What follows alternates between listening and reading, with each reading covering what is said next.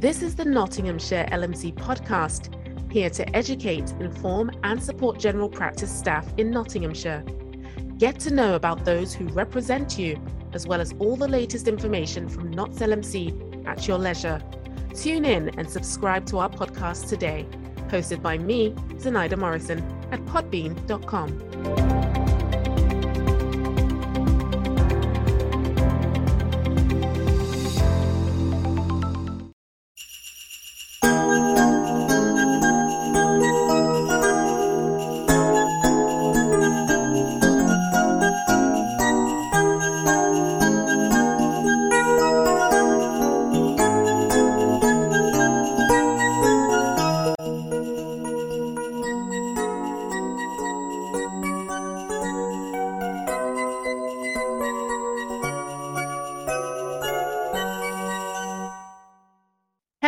welcome back to the Nottinghamshire LMC podcast.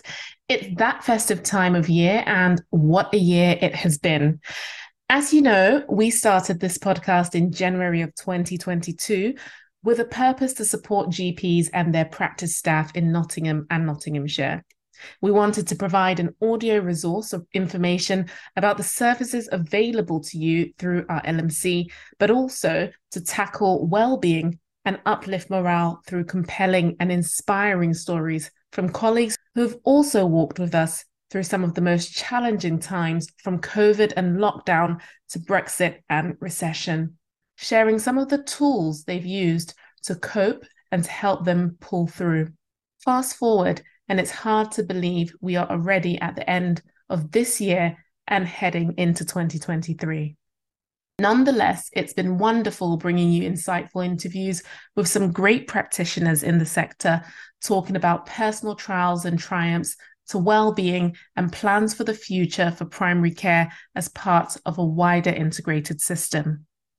We hope to be back with you again with some interesting and informative episodes in the new year. But for now, let us recap some of our great guests who have shared some noteworthy nuggets of wisdom that we can take with us into 2023.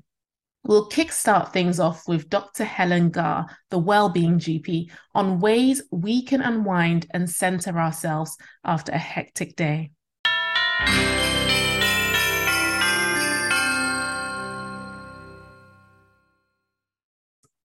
Being the Wellbeing GP, I think it's it's really fitting for me to ask you how you take care of your well-being. So I'm going to set the scene for you right now. When you have finished a hectic day, what do you do to unwind and why? Great question. So, as the wellbeing GP, what I do and what I say are often two different things. So, uh, I am I am human, yeah. and we all know working in general practice is exhausting at the moment, and like all of my colleagues i'll often i will crawl home at the end of the day and sometimes i'm so exhausted i can barely even speak. I can barely even hold a conversation. And that's that's pretty normal. It's not right but that's pretty normal for um, those of us working in the nhs at the moment. Yeah. Sometimes all all you have got the energy to do is lie on the sofa and watch trash tv um, and i'm quite open and honest that sometimes the temptation is there to have a glass of wine to try and wind down. And actually that's yeah. human nature to want the quick win the, the you know the easy de-stress. But yeah. i'm very conscious of that. So when i'm at my best um, helen doesn't crawl home and lie on the sofa.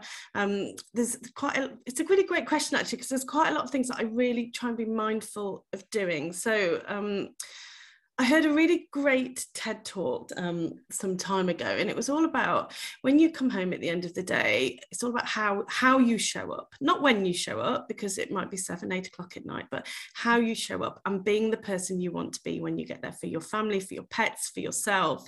So right. I take a few minutes at the end of my day um, when I get home. So if I'm working from home before I leave my office or when I pull up on the drive, just to have a few moments to just sit and to breathe and to just try and transition mm-hmm. from the day I've just had and bring my best self to my yeah. home. So, how do I want to be when I show up? So, a few minutes just to transition. And there's lots and lots of ways you can do that. You can do some deep breathing. Some people imagine sort of opening a drawer and dumping in the, the day into that drawer. Some people just imagine metaphorically stepping through their front door and when they shut it, leaving that day behind. Wow. So, I'm really quite conscious of trying to do that. I read somewhere once that something like 70% of us when we get home in the evening if we um, live with other people or live with pets sometimes it can be hours and hours before we even acknowledge those people that we live with. So now I make a real conscious effort to when I get through the door to say hello to my dog because my dog is the first person to greet me when I get home. And I'd recognize that actually I was just ignoring my dog because I was so tired.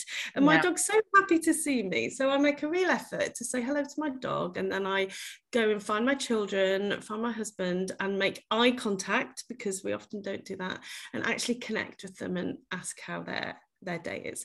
The COVID 19 pandemic did a number on all of us. Um, we, you know, we're out of the thick of it.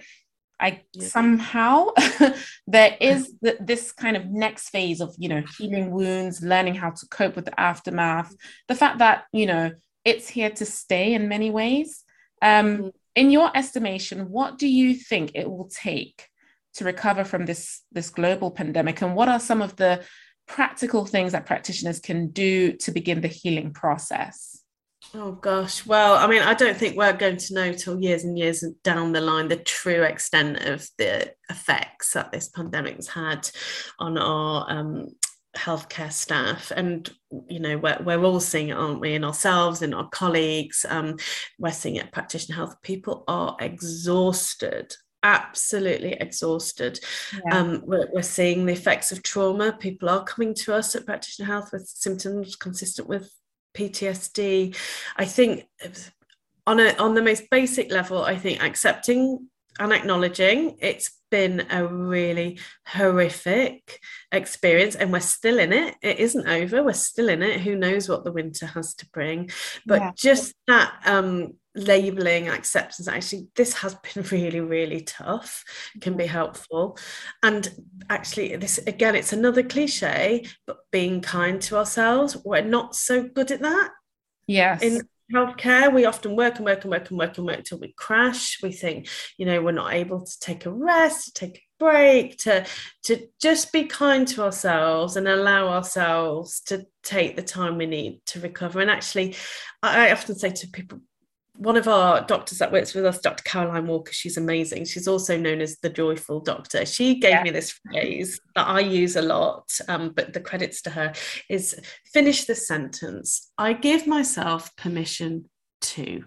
Yeah. And whatever comes to your mind at the end of that sentence, just hold on to that. And it's, I give myself permission to, it might be to go off sick when I'm poorly, to take a nap when I'm tired, to eat that nutritious food, to go for that walk, to spend time with my family, to, you know, to change my job, to, you know, to take some time out, whatever it might be. And yeah. things as simple as I give myself permission to have a nap when I'm tired. It can be so powerful, yet seems so basic. Right. So I just think, you know, this that we could talk all day about how we're gonna heal and recover from this you know there's whole government strategies on this but and we've touched on a lot of it before. The way we heal and recover is one acknowledge what we've been through thank people for their hard work offer the support to each other when it's needed let people know where the wider support is if that's needed and we've talked about practitioner health the lmc you know the bma yeah. counselling service. You don't have to be a member of the bma to access that.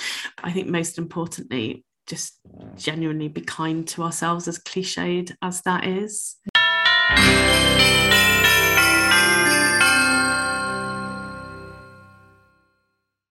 I don't know about you, but to take a few minutes to center and gather yourself before engaging with loved ones seems essential, really. And there are some other great things she recommended, which you'll find in the full episode. So when you have a moment, have a listen for these well-being tips. Right. Now, this was our very first guest and an episode I particularly enjoyed um, interviewing the Nottinghamshire LMC chair, Dr. Carter Singh. I got to know a lot more about his upbringing and how this influenced some of the great works he has and is doing in the sector, which ultimately led him to being awarded an MBE.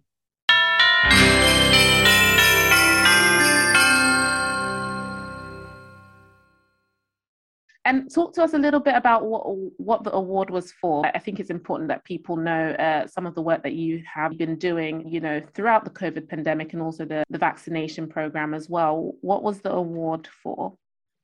So it was services in in uh, Nottinghamshire, so services to healthcare in Nottinghamshire, mm-hmm. and it was revolving mainly around the work I've been doing, especially during the pandemic. So yeah. the the pandemic shone a, a very stark spotlight on the inequalities that exist in our communities, our societies, and especially the health service. At the beginning of the pandemic, I started to notice that the, death rates and the morbidity and the mortality associated with COVID mm. was especially higher in vulnerable groups. And the two main groups that I've got a special interest in is people with learning disabilities, and the other group is ethnic minority individuals living in our society in the UK. So I started to really work with these two groups of people to try and minimize the health inequalities and the social inequalities and mm. try to reduce the impact of the pandemic that the covid was having on the lives of people with learning disabilities and yeah. those with uh, those belonging to ethnic minority groups as well yeah, and and that's interesting because I guess a lot of people aren't aware of um, kind of you know when it comes to general practice depending on where you know your practice is located you know there are specific health inequalities within that area and which means that they're not having access to the resources the messaging the communications that you know ordinarily practices in high income areas would would receive. So okay that that really is a, a perfect segue for me for my next question uh, which is about going back. Um, let's go back to the beginning. Tell us a little bit more about growing up as a young boy, teenager. Um, inevitably, your choice of profession and you know some of the causes that you're so passionate about and that you advocate for must link back to your youth. So, who was Carter growing up? Yeah, I think it's really important to try to link the kind of roots and the fruits to the causes to the outcomes. And you're right, I think what happens to children as they're growing up can in many ways shape their future. And I'm no different in that. So my story starts with a 17 year old immigrant girl in the mid 1970s. And that girl had learning disabilities and she was entered into an arranged marriage by her parents, and unfortunately, that arranged marriage was quite an abusive one.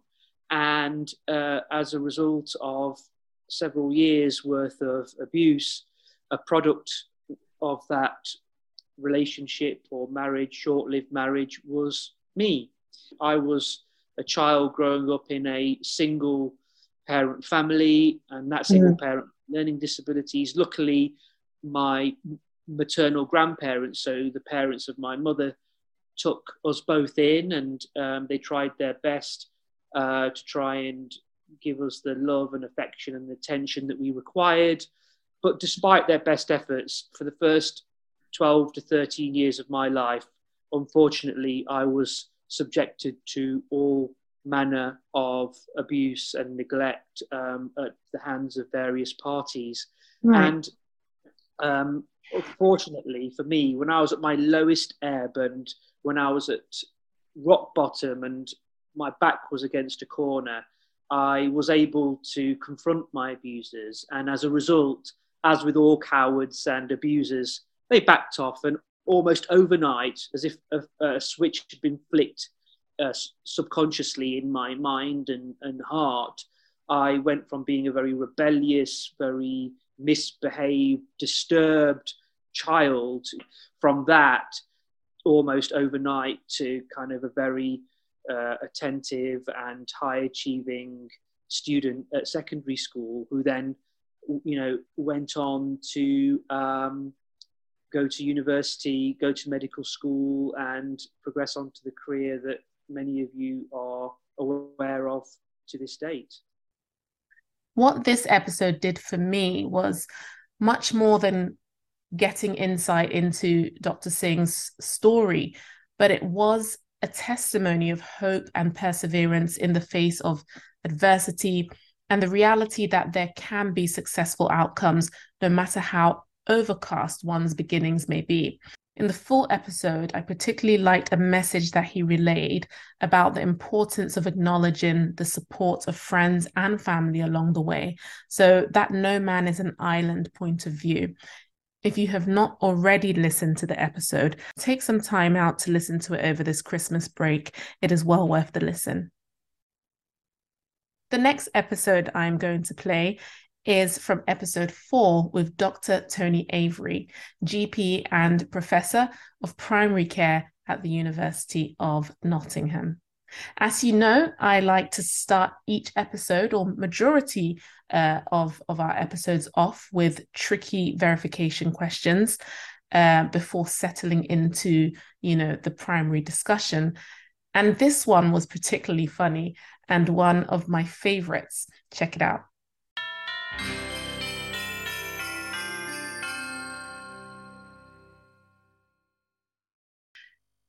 A grandfather, two fathers, and two sons went to the movie theater. They went to the movie theater together, and everyone bought one movie ticket each. How many tickets did they buy in total? Say that again. You've got a grandfather. Yes. Two, two fathers, fathers and two sons. They all went to the movie theater together and everyone bought one movie ticket each. How many tickets did they buy in total?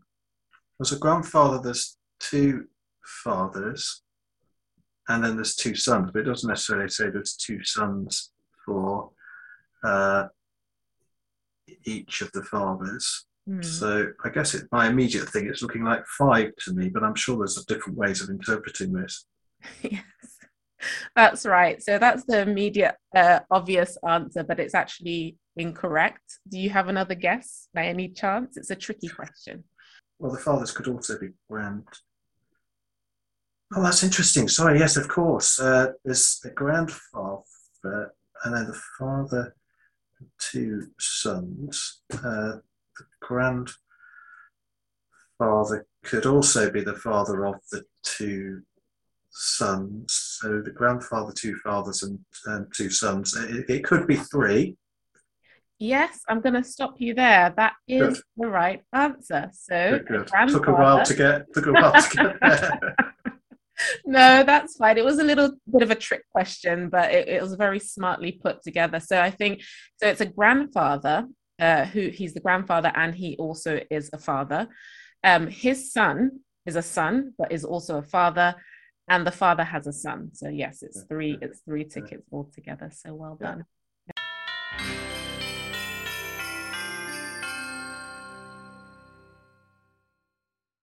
In addition to these engaging personal stories, we sought to educate and raise awareness about important services that can benefit GP practitioners, such as GPS and the Phoenix program. And we got some unconventional but useful movie recommendations from the GPS team that you might want to watch when you get a chance. Um, last question. Mm-hmm. And it's not about GPS, but it's a it's a personal question, and hopefully it will be a recommendation to uh, some of our practitioners and uh, within Nottinghamshire and Derbyshire and beyond. Um, but what are you reading, watching now, or what book movie would you recommend everyone listen to um, to help them navigate life? I'll start with you, Nikki. Oh, um, so I would probably say the the film that's had the most impact on me is Pride. Um, I'm not sure if it helps you navigate life as such, but I think it's a really important film. Um, it's set in kind of the 1980s. Um, it's about a mining town and getting support from a um, LGBT community in London, um, and it's really, really good. It's really powerful, um, and I think it's it's got a lot of historic information in it that I found really, really useful. And obviously, I cried my eyes out at the end, um, but in a good way. Um, so I would always recommend Pride to everyone. Pride. Okay, so I, it's, it's easy for them to find it. I mean, if they YouTubed it or something, it was there a specific year it was set in, or um, um I think I think 1984. Yes. I'm going to say 1984. 1984. I don't know if that's right. Um, it's kind of in the miners' strike, um, Thatcher era, okay. but I, I don't know. no, that's fine. Wonderful. Okay, so that's Pride from um, Nikki Kendall and Sarah. What what movie book would it be for you? Yeah, um, thanks Nikki for the recommendation. I'd never seen that one. Um, for me, I always love a a good a good cartoon. Um, and recently, I think it was last year, there was um, a Pixar movie called Soul, and it's it, as I said, it's animation. It's, it's suitable for all the family, and basically, it's about a soul's adventure. And and there's as with life, there's some some laughter, some some tears, mm-hmm. but it really makes you think about about our purpose, our our passions, and what gives us our spark and makes us makes us who who we are.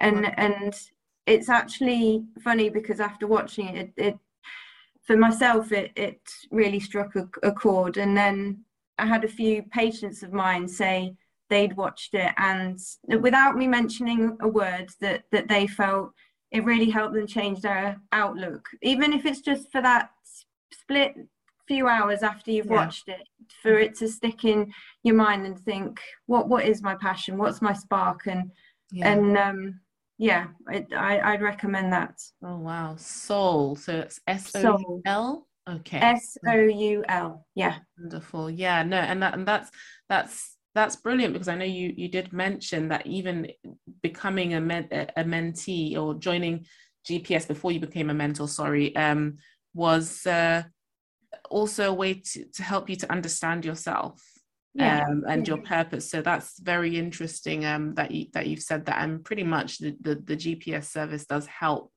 uh, yes. practitioners um, in that in that respect. So thank mm-hmm. you. Okay, so that's Pride. You heard it. Um, recommendations from uh, Nikki Kendall and Dr. Sarah Louise Hamlin. Pride and Soul. Go out and and and check it out. Check it on YouTube. I don't know where it would be, but I'm sure you'll be able to find it. Next is our discussion with Dr. Katie Bramall Stainer, who spoke at length about the Rebuild General Practice campaign and the unique position and role that LMCs possess in championing the cause of general practice the intention is that local medical committees who you know are you know lmcs they are the representative bodies of general practice locally. Um, the intention is that they carry forward this campaign. As the rep for myself for for my lmc i've been you know very close to this and understand the reason why it's important for lmcs to engage. But for those lmcs who may not be so close to this or simply don't have the human capacity to engage in the way that they would like to. I mean, we both know that no one LMC is the same. Um, talk to us about the decision to work with LMCs as the primary channel to cascade this information and how have they been engaged so far? So I think the engagement's been good. I think we've always got room for improvement. Uh, there is a really good website for Rebuild GP, and on it are loads of tools and draft letters that LMCs can use and share with their practices. So it's sort of been oven ready for them, if you like. And absolutely, we, we get that we're, we're, we're super stretched in LMC land. And we also feel a duty and a responsibility to our constituent practices because we know they've got no headspace uh, to take time out to meet with MPs, to speak on their behalf, and equally, if we try and write to those MPs, we're not necessarily their constituents. So they might not really want to always engage with us first off. However, right. we've got to capture MPs' minds, and there's no one better to do that than LMCs. There's 365 of us across the UK. And if you can have something done at the BMA at a, at a UK level, great, wonderful. But it's always going to be seen as a, the BMA, the trade union. They've got to balance out relationships between the consultants and the juniors.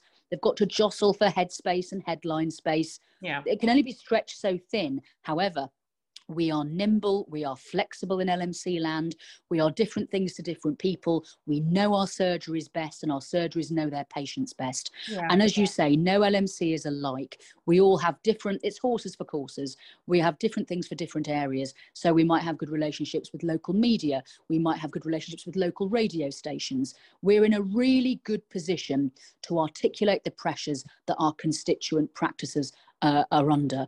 Uh, and, and many of us may be GPs ourselves. And so we can speak firsthand about those pressures. And I think that comes across much more genuinely from a local perspective.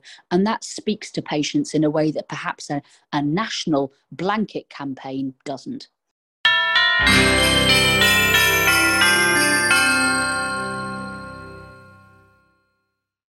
Lastly, but certainly not least, we sat down with the ICB and ICP chair, Dr. Kathy McLean, who gave us insight into the ICS and its primary focus, particularly pertaining to primary care. There may be GPs that may be looking at this as a, another reorganization of, of sorts that government are implementing for the sake of it. And how how do you intend to go about assuring them, so to speak, that that is not the case? Yeah, and I think it's a really good question. Um, I mean, I've probably lived through as many of these changes as anyone else in the NHS um, over nearly 40 years.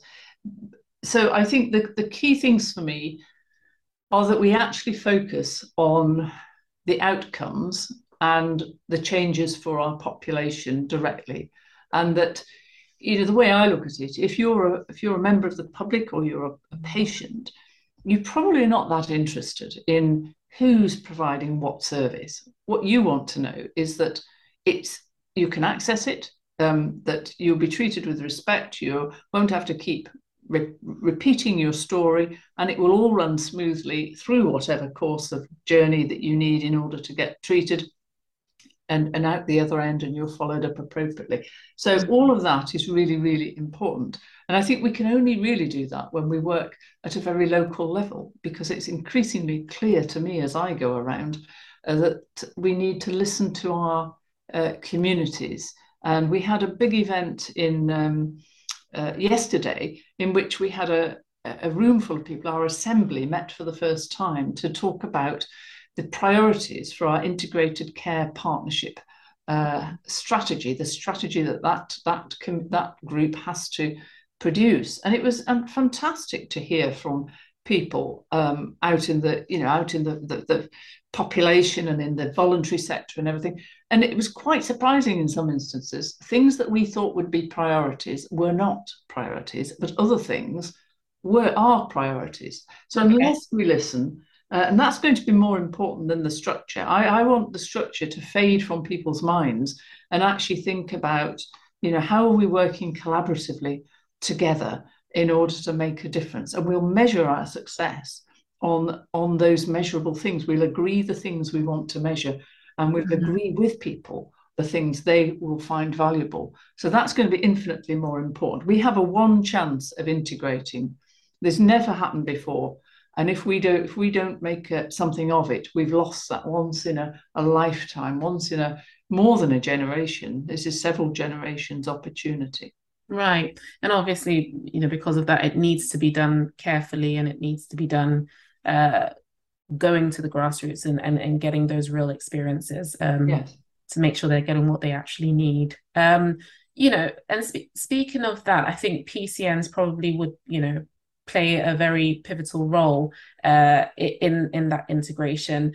Um, so, I mean, when, when, we're just looking at infrastructure and we're looking at you know su- support for neighborhood teams um, and what that looks like, how how are PCNs and clinical leaders being supported, um, and how are they kind of helping this integrated vision?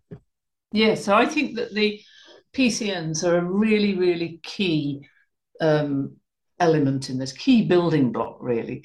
And i know that we've got really good um, clinical leaders within our 23 pcns and i've been talking uh, about how i can come and, and visit. I know they come together and so on. And we have deployed, in fact, over quite some time now, before July, well before July, um, people from the CCG as was, and now from the Integrated Care Board, into PCNs to actually support into the place-based partnerships, but with a particular focus on supporting the development of the PCNs. And I think we now need to move much further on, on all of this so that we really, really do develop people and give them that space in order to do the things that they need to do. And I'm hearing, starting to hear of really good things that are happening. But again, I'm, I'm very keen to meet people who are working across the PCNs. Uh, and so we'll be we'll be hoping to do that in in uh, you know in the next few months. Okay, so that that's kind of like on the agenda for. Oh, absolutely. Okay. Yeah.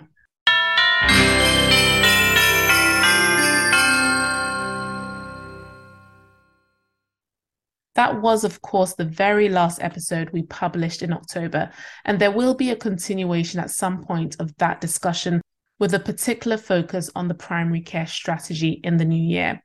But for now, from myself and on behalf of the entire LMC team, we wish you a Merry Christmas and a Happy New Year. We wish you a Merry Christmas. We wish you a Merry Christmas. We wish you a Merry Christmas and a Happy New Year.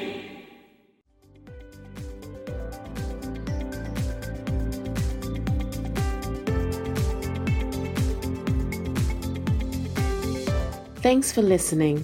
Be sure to subscribe to the Nottinghamshire LMC podcast for subsequent episodes with me, Zenaida Morrison, at podbean.com. Bye for now.